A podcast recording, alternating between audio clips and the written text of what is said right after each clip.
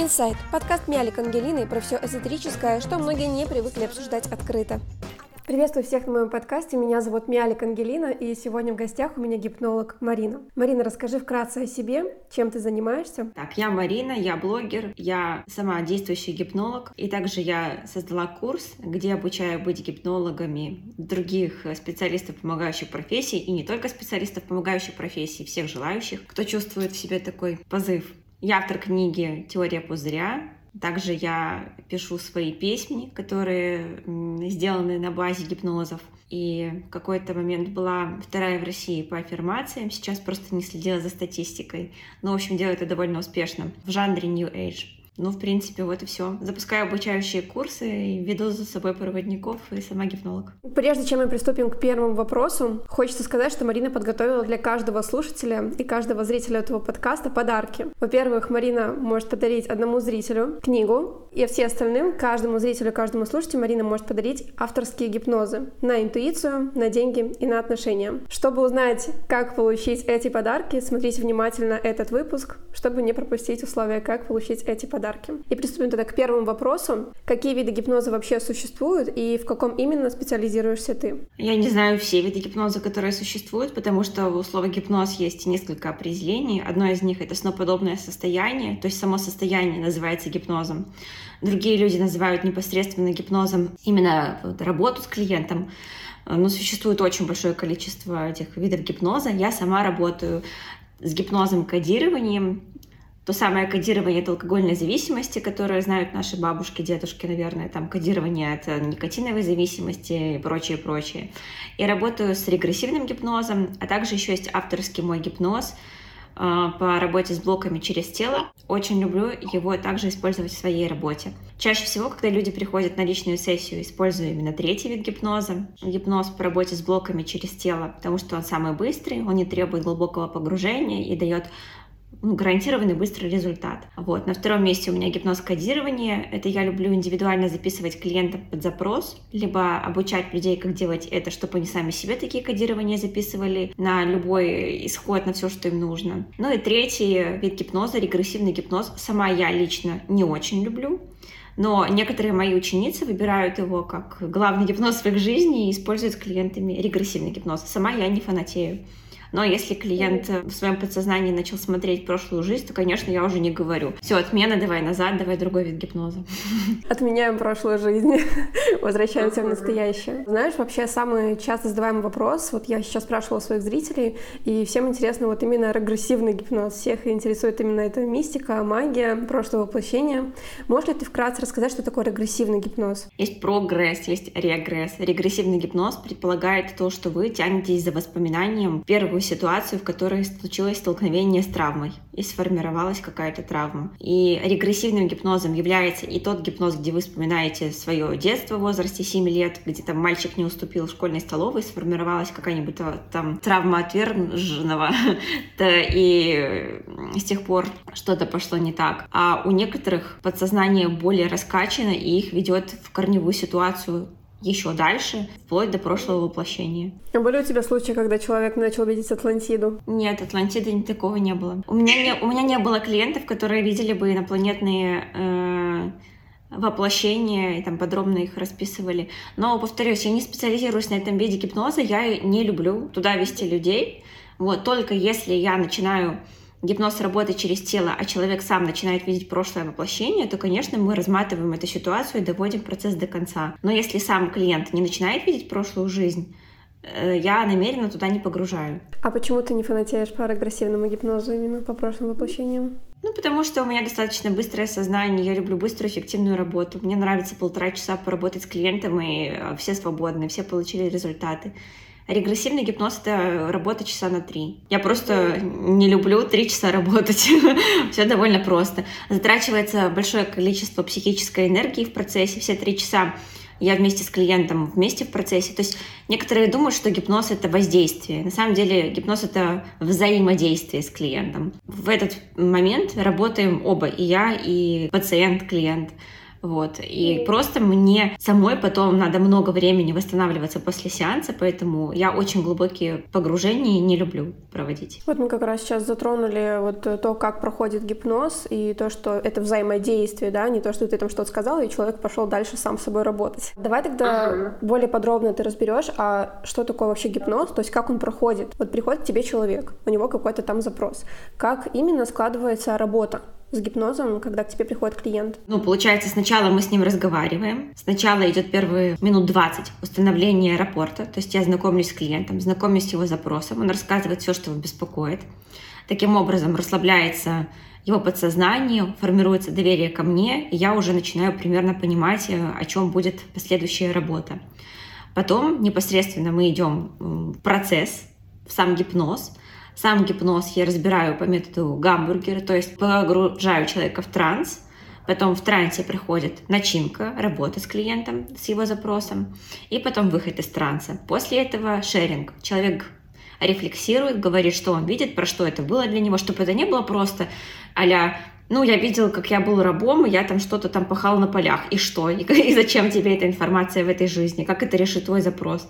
То есть я помогаю потом клиенту сориентироваться, про что это было, для чего, какие ключи он забирает с собой в текущую жизнь, и как потом сможет использовать эту информацию. А может ли человек сам себя погрузить в гипноз? Если мы говорим про гипноз кодирования, то я считаю, даже лучше, чем сам себя, никто другой тебя не проведет. И гипнозы кодирования я обожаю делать в записи. Это можно просто на диктофон, на iPhone записать, использовать в жизни. Кодирование на уверенность в себе, кодирование на деньги, кодирование на легкие продажи, кодирование перед прямым эфиром, там, не знаю, кодирование на улучшение зрения, да, что вообще угодно, на выздоровление, на а, там феромоны, ну, что угодно, вообще без разницы. И есть определенная формула, по которой эти кодирования становятся эффективными. И люди, которые приходят ко мне на обучение, учатся одевать эти кодирования, и некоторые на этом, в принципе, останавливаются. То есть они взяли для себя то, что хотели, и используют потом эти кодирования. Такие самостоятельные аудиотренинги, то есть это работает как, э, типа, вот знаешь, дневники самопрограммирования. Только дневники самопрограммирования ты пишешь, а тут ты аудиально создаешь себе специальный гипноз, который ты слушаешь, он на тебя влияет. Вот, такой вид гипноза, конечно, можно и нужно делать самостоятельно, чтобы вообще контролировать то, что происходит с тобой в твоей жизни, влиять на свою реальность и событийность. Если мы говорим про тот же регрессивный гипноз, про погружение прошлой жизни, а, я не верю в эффективность самостоятельной работы. Нужен проводник, который тебя ведет, задает вопросы, а, чтобы ты ну, не просто болтался где-то в, в таком полусне, смотрел, тому прикольно, прикольно, а чтобы ты извлекал из этого какие-то ключи, ну и шел туда, куда надо. Какие запросы вообще можно проработать в гипнозе? И вот э, какие часто запросы у людей к тебе, которые приходят на сессию? Слушай, тут проще сказать, какие запросы нельзя проработать в гипнозе, потому что те же самые запросы, которые можно решить с психологом, абсолютно можно решить и с гипнозом. А, просто есть такие запросы, где один сеанс гипноза работает так же, как два года психотерапии, но, однако, как я люблю повторять, есть такие запросы, где два года психотерапии может заменить только два года психотерапии. Не надо воспринимать, что гипноз — это прям решение вообще абсолютно всех проблем за одну сессию, то есть это не совсем волшебная таблетка. Но если мы говорим про какие-то страхи, то гипноз однозначно эффективнее и быстрее работает, чем классическая психотерапия. Что можно прорабатывать? Страх продавать, страх проявляться, страх говорить себе, страх, э, там, не знаю, похвалить себя, какой-то критикующий голос в голове, мама-фильтр в голове, когда вы не можете принимать самостоятельные решения, постоянно там критикующий голос внутренней мамы ограничивает э, все проявления. Папа фильтр в голове, муж фильтр в голове. Зависимости какого-нибудь рода, там алкогольная, никотиновая зависимость, наркотическая зависимость. Зрение можно поправлять гипнозом, можно восстанавливать свое состояние. Приходили люди, которые болеют раком, выходили в ремиссию благодаря гипнозу, кодированию. Беременность можно повлиять на то, что э, на бесплодие с помощью гипноза. Конечно, не в 100% случаев, но когда проблема в том, что женщина не может зачать ребенка, в том, что у нее тазовый блок, и она не может расслабиться. Гипноз очень хорошо с этим справляется. После сеанса гипноза женщины наконец-то могут забеременеть. Ну, то есть, на самом деле, очень много ситуаций, когда это эффективно. Ты сказала, что гипнозом можно вылечить плохое зрение. У меня просто очень плохое зрение, у меня там минус три с половиной, практически минус четыре. Как именно можно гипнозом вылечить, получается, свое плохое зрение? Не все болезни глаз можно вылечить с помощью гипноза, но я так полагаю, что минус три это уже, ну, та проблема, которая медицинского вмешательства вряд ли с помощью гипноза решится. Но если у человека обычно единица, но потом в связи с каким-нибудь стрессом там упала до 0,7, то вполне себе можно скорректировать двумя сессиями кодирования до единички зрения. То есть ты даешь просто команду своему организму на то, чтобы он восстанавливался. Ведь когда-то ты дала ему бессознательно команду заболеть и дала команду испортить зрение, что-то ты не захотела увидеть в своей жизни, и зрение стало падать, если это не врожденный дефект.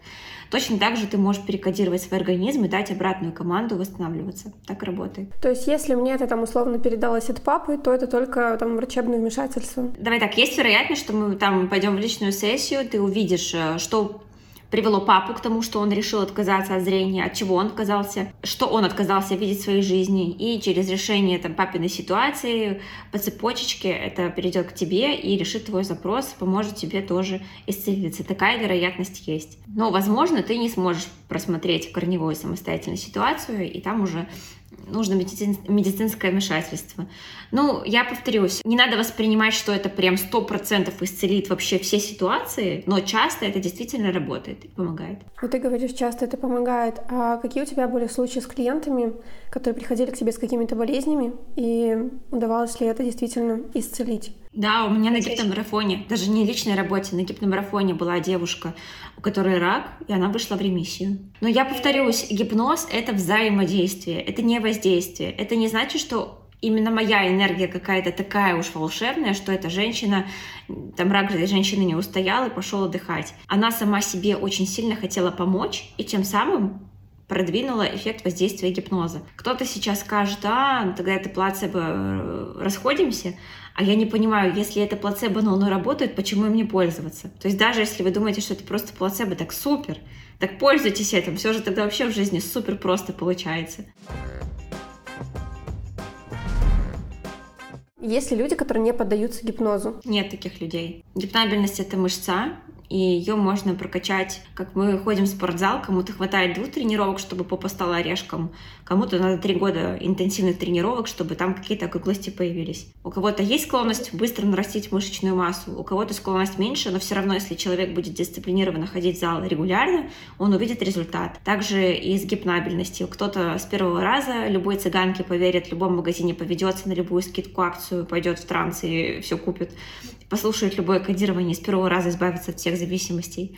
А кто-то должен будет слушать регулярно, два месяца и два дня, такая вот хорошая продолжительность на ночь, дисциплинированно, и только тогда увидит результат. Но результат будет у всех. То есть натренированная мышца, концентрироваться на чем-то и вводить себя в такой мини-транс.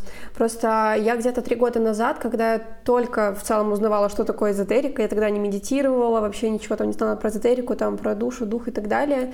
И у меня вообще введение в эзотерику началось с регрессивного гипноза, что я услышала про книгу «Путешествие души» Майкл Ньютон, и тогда же вместе с этой книгой я услышала про то, что существует регрессивный гипноз. И я не верила в то, что меня кто-то способен погрузить в гипноз. И у меня тогда было такое представление, что как это вообще должно произойти. Я приду на сеанс, там что-то пошаманят, я выключусь, там усну, проснусь, и мне начнут рассказывать, что я там какие-то жизни видела. То есть у меня тогда было такое как сомнение, что то есть я не поддаюсь. То есть в моей жизни такого не было, я в это не верю, я не поддаюсь гипнозу. Но ты говоришь, что все в целом. Главное — это как натренировать вот эту мышцу, научить свой мозг расслабляться в моменте, да, исследовать там за какой-то мыслью, чтобы что-то внутри себя откопать. Все проще, просто ты регулярно слушаешь, и какой-то момент подсознание начинает доверять и раскрывается, и работа проходит глубже. Есть ряд рекомендаций, как бы грузиться глубже. Своим клиентам я это даю. Те, кто хотят сразу в регрессивный гипноз, ну, то есть если я знаю, что это будет именно регрессивный гипноз, а не какой-то другой, я сразу даю те рекомендации. Там есть рекомендации определенные по питанию, по сну, по режиму дня, чтобы глубже погрузиться. То есть это можно себя, э, себе помочь, подраскрыть свое подсознание. Очень важный момент — это запрос клиента. 50% — это сила гипнолога, 50% — это запрос самого клиента помочь себе. Если клиент приходит на сессию с внутренним запросом «мне ничего не помогает, и ты тоже не сможешь мне помочь», у него все получается, он реализует свой запрос, ему не поможет. Если такой был запрос, то, пожалуйста, такой же будет результат. Если у человека есть запрос действительно решить свою проблему, то сто процентов у него получится решить свою проблему. Здесь, наверное, важно доверие и в целом как бы желание, чтобы сейчас что-то разобрать. Желание сто процентов. Поэтому, когда приходят жены и говорят, я сейчас своего Васю запишу, сними ему там денежные блоки, чтобы он там разблокировался и заработал, так это не работает. Надо желание Васи. Нельзя через желание жены э, разблокировать Васины денежные каналы и там лишить его алкогольной зависимости и прочее, прочее. Должно быть желание самого человека. Закон свободы воли никто не отменял. Гипноз в том числе. Какие вообще запросы можно проработать в гипнозе? Можно алкогольную зависимость, получается, как как-то закодировать никотиновую зависимость. А что еще? Просто я там, э, когда читала, готовилась к интервью, я видела, что можно там разобрать запрос отношений, запрос денег, то есть в каждой сферы можно что-то разобрать. Какие вот часто, частые запросы, с которым к тебе приходят? Проще сказать, какими вопросами люди не приходят. А, любые страхи, любые блоки, любые ограничения, страх проявляется, страх близости. Но страх близости лучше все-таки в терапии работает, чем через гипноз. У меня вот еще такой внутренний был вопрос. Как понять, к кому тебе лучше обратиться? К терапевту, там, к психологу, либо же сразу идти к гипнологу? Я не думаю, что это вопрос э, инструмента. Мы не выбираем инструмент, мы выбираем человека по его энергии. Какой у него инструмент вообще без разницы. Гипноз там или телесная терапия, или это классическая психотерапия. Может быть, он кондитер, но он тебе больше поможет, чем какой-нибудь гипнолог. Помогает на самом деле внутренние настройки человека, его внутренний опыт, его внутренний путь и его желание там тебе помочь, а не то, какой инструмент он выбрал. Поэтому нету такого, что ну, конечно, я как гипнолог должна бы сейчас яро продавать именно гипноз как инструмент, но я считаю, что это офигительный инструмент. В ряде случаев он работает намного быстрее, чем классическая терапия. Но вообще мы выбираем себе специалиста по энергии, и мы как бы чувствуем, какой человек может быть нам полезен. А выбрать себе специалиста для того, чтобы работать со своей психикой, это то же самое, что выбрать себе партнера. Это нормально, если с кем-то нет коннекта, ты не чувствуешь, что можешь раскрыться, с кем-то ты там как-то закомплексован, ну, с кем-то кто-то тебе просто не подходит по энергии энергетики. Это нормальная ситуация. И тогда кем бы он ни был, каким бы гипнологом он ни был, он тебе не сможет помочь. Важно, чтобы было внутреннее доверие и внутреннее вот желание себе помочь, и доверие специалисту. А как ты пришла к гипнозу? Что тебя сподвигло к этому инструменту? Ну, я ездила на Яваску два года назад в Перу на семь церемоний. Э, айваска мне понравилось, как работает. Это было интересно, потому что это было через э, метафорические образы. Это было не в лоб, как книгу прочитать с инструкцией в жизни. Типа, живи вот так, делай вот так, и будет нормально. А это было через э, такая демо-версия своей жизни. То есть, как работает айваска? Ты принимаешь напиток с каким-то запросом, потом попадаешь, грубо говоря, в сны, ты смотришь как бы сны наяву, через сны тебе надо понять, какие ключи тебе ну, показывает подсознание, что оно тебе дает на твой запрос. Надо разгадать, что это для тебя в жизни, вынести это все и использовать потом. Я ехала с опасением на саму Яваску, потому что часть моих родственников была против. У меня э, религиозная семья, все очень сильно за меня опасались, что это там черный вход э, в подсознание, что это дорога в ад, в общем, что это все очень плохо и так далее. Часть людей э, были против этого моего опыта. Хоть я делала вид, что мне все равно все решила, я самая умная, конечно же, это на меня влияло. Я приняла Яваску, а до Яваски у меня был опыт приема э, психоделических веществ ну, в свое время пробовала разные. Я поняла, что то состояние, в которое я вхожу в айваске, очень похоже на то состояние, которое я попадала при приеме психотропных веществ. Вот, если что, ни в коем случае не пропаганда, не реклама. Вот. Э, и я что? Я стала обвинять себя, я стала очень сильно чувствовать вину и стыд за происходящее. Я стала говорить себе, ну вот, вместо того, чтобы там сейчас быть со своим ребенком, я сейчас на этом наркоманю, это такой обман, я думала, это медицина, я думала, это что-то великое и классное, это на самом деле какая-то вообще наркомания, ничего там хорошего нет. Я сейчас смотрю на людей вокруг меня и думаю, блин, ладно, я, я уже хотя бы все со мной все понятно, я конченый человек, я уже пробовала что-то такое. А вот лежит бабушка, она приехала, возможно, как у нее это последний шанс нам что-то понять в этой жизни, а она сейчас все грешила, она этого не понимает. Короче, я очень сильно лежала, оценивала свой поступок, поступок тех людей, которые там были вокруг, своего проводника, который вот э, организовала эту поездку. Думаю, вот, ведешь людей не на ту дорожку, как ты после этого спишь. В общем, вот, вот 7 часов просто вот таких мыслей, такая мыслемешалка. Когда закончился этот трип, другой человек мог бы взять и уехать и сказать, все, я все понял, это обман, развод, расходимся. Но у нас был шеринг, Почему я говорю, что после гипноза важен шеринг? Чтобы разгадать, что это было вообще. Я рассказываю, что это были 7 часов самобичевания. Я, жда... я очень ждала, чтобы это закончилось. Мне было очень стыдно, неловко и страшно, и противно от того, что было. В общем, вот, все, конец. Никаких мультиков, никаких, как создавалась вселенная, никакой красотищи, ничего не было. Просто вот тупо лежишь и обвиняешь себя и чувствуешь себя мутно. На что меня проводник спросил, какой у тебя был запрос. Мой запрос был понять, что мне мешает пойти в мой масштаб. И она говорит, так может это твоя привычная стратегия по жизни, сделать шаг навстречу своему масштабу и два шага обвинять себя. И я поняла, что действительно так работает. Я вот выкладываю сторис, и потом два часа сижу и загоняюсь.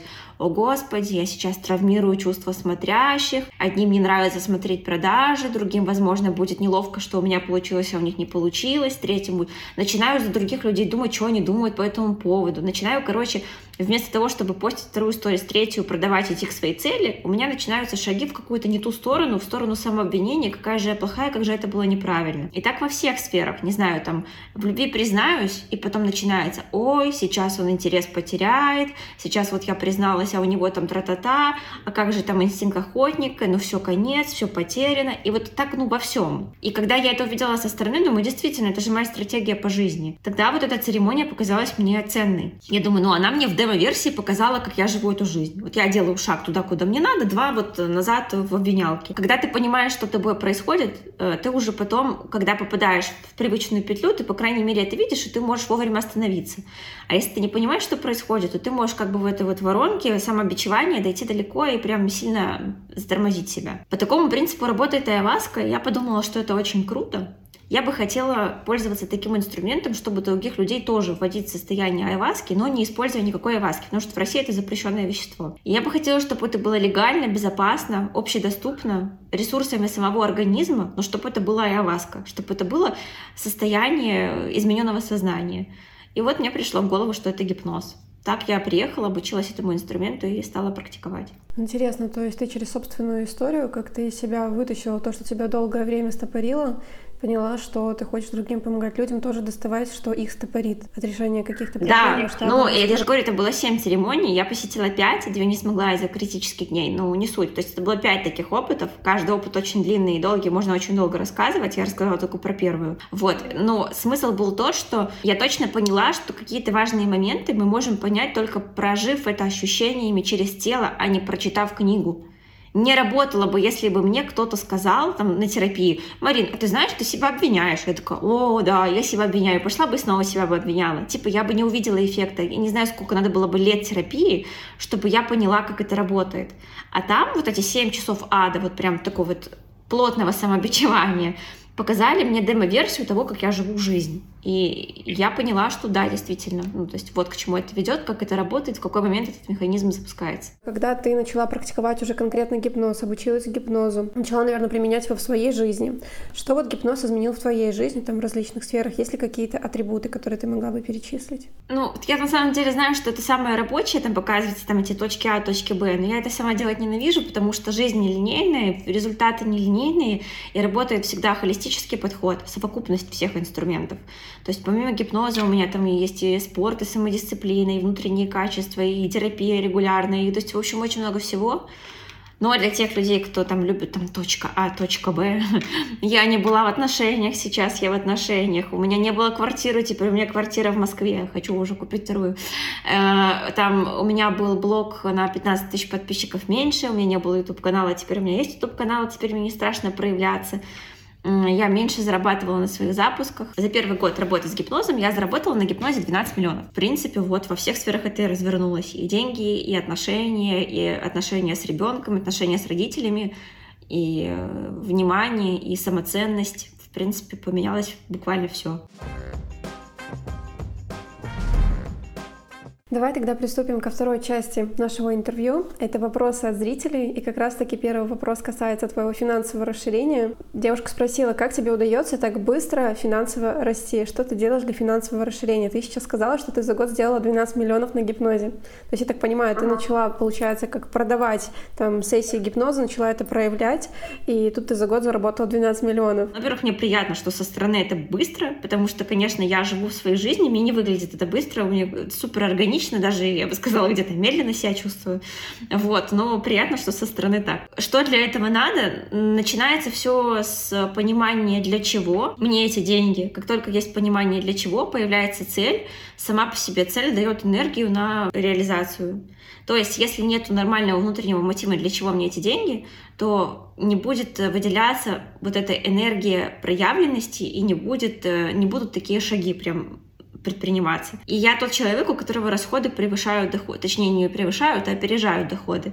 То есть у меня не работает так, что сейчас у меня будут свободные деньги, будет там 12 миллионов лежать на счету, я такая буду лежать, думать, на что бы сейчас потратить. И я не знаю ни одного человека, у кого бы так работало. У меня всегда сначала появляется какая-то зажигающая цель, ну условно, вот э, серость на улице, серость раз проснулась там в час дня, думаю, ну это так не работает, два проснулась в час дня, на третий день я, не, я выбираю не просыпаться в час дня, я выбираю купить билеты на Бали, переехать туда на, на полгода, потому что я не могу, блин, жить, когда я просыпаюсь в час дня, у меня весь день как бы, я проспала, меня это не устраивает, надо что-то решать.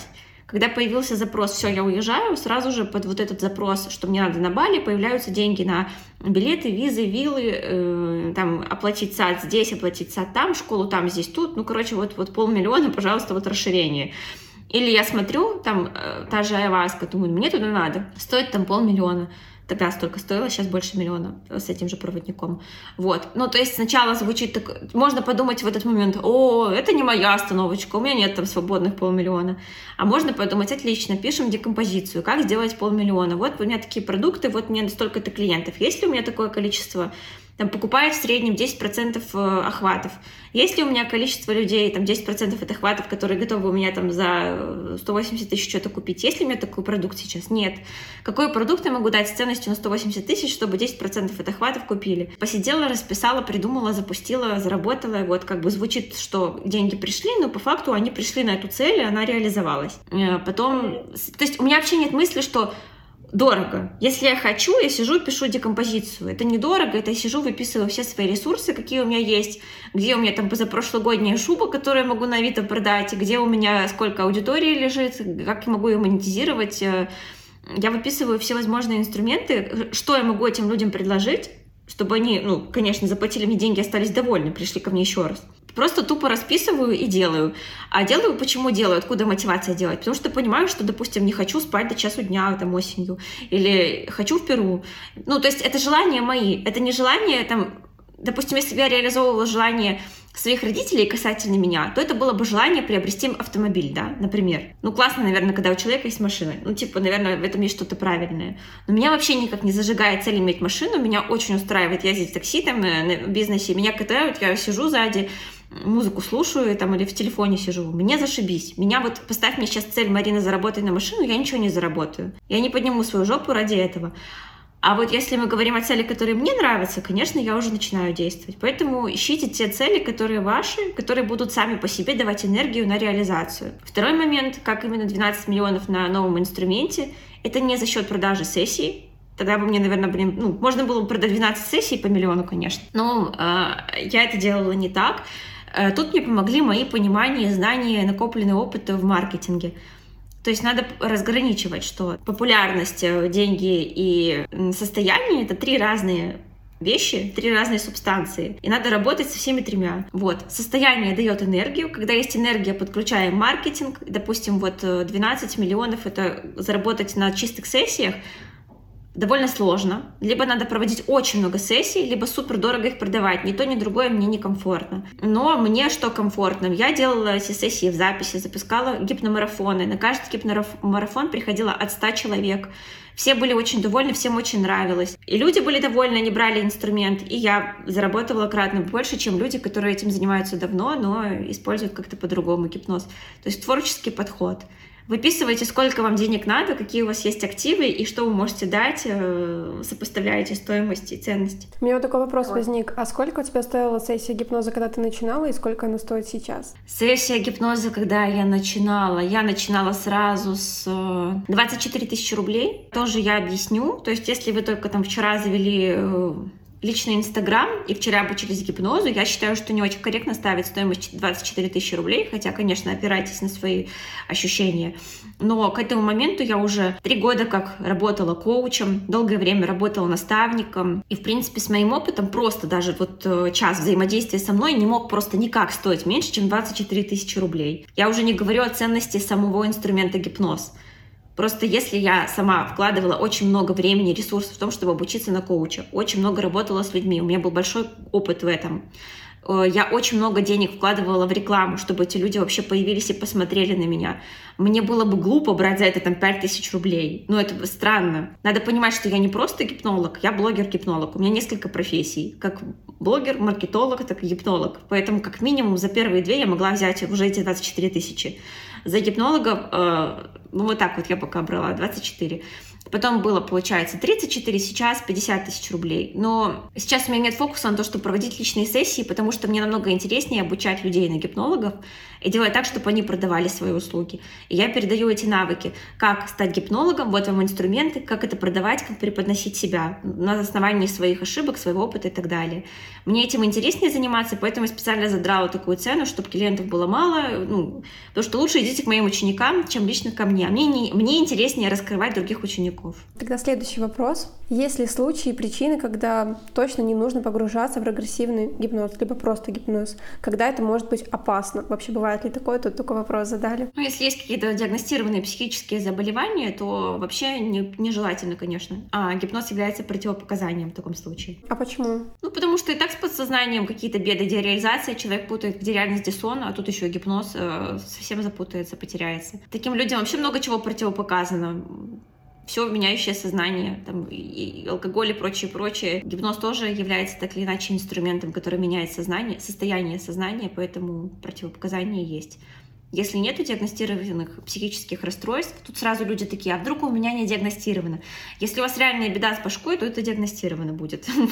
Вы не упустите этот неловкий вопрос. А остальным можно. Следующий вопрос. А, ты сказала, что ты не фанатеешь от регрессивного гипноза. Здесь вопрос касается регрессивного гипноза а, и прошлых воплощений. Правда ли, что в прошлых жизнях вы могли быть животными, насекомыми? Если да, то по какой причине душа из воплощения насекомого стала человеком? Я верю в то, что времени-то нет, и до сих пор где-то есть жизни, где вы насекомые, где-то есть жизни, где вы животные, где-то есть жизни, где вы там императрица, Клеопатра, царица, есть жизни, где вы инопланетянин, есть жизни, где вы живете как энергия, есть жизни, где вы живете как скала. Все эти жизни есть и сейчас.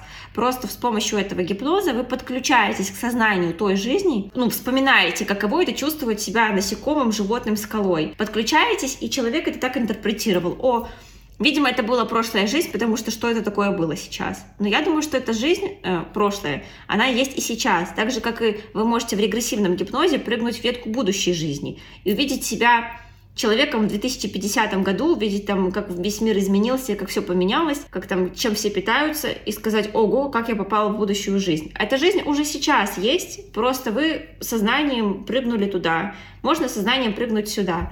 Так что все эти жизни есть, и мы просто многомерное существо, и мы можем своим сознанием переключаться туда-сюда, обратно. Сейчас вы смотрите это интервью через призму сознания того, вот этого человека, и вам кажется, что это ваша жизнь, она прям такая фундаментальная, основательная, настоящая, но если вы сейчас щелкнетесь и окажетесь в 2050 году, там, вы будете думать, что есть только эта жизнь, и все, и она настоящая. И будете спрашивать, а что, правда, что есть где-то я, который смотрит там интервью, сидит, э, что, правда не знает про регрессивный гипноз? И кто-то вам будет объяснять, ну, прикинь, да, есть такая жизнь, она существует параллельно, она не прошлая, она есть. Давай тогда приступим к следующему вопросу. Если на сеанс регрессивного гипноза придет беременная, то можно увидеть прошлые жизни как беременной, так и ребенка? То есть получается, что в одном теле две души. Можно можно ли во время гипноза увидеть то и то? Нет, ребенок это ребенок, это уже другой человек, это типа это его другая душа, у него свой путь. Вы матери просто проводники других душ э, в мир людей.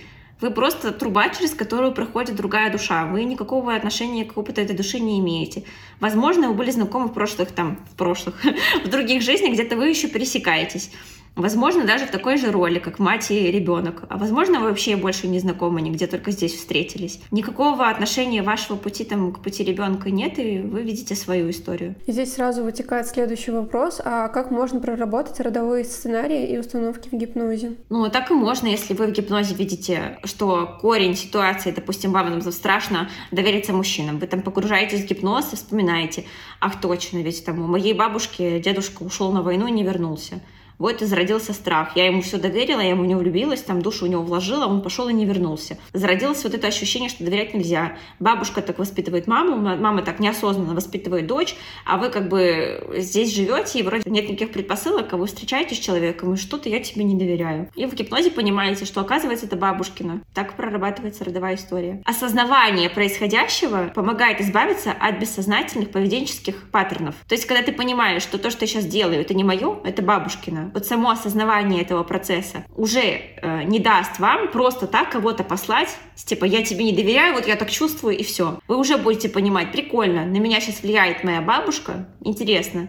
Я могу пойти по, на поводу этой родовой установки, а могу поменять ее. То есть получается осознавание корня зарождения проблемы помогает уже исцелиться, да, то есть первый шаг к исцелению такой. Да, гипноз это и нужен для того, чтобы осознать корень проблемы, и в том же гипнозе можно перепрожить ее иначе.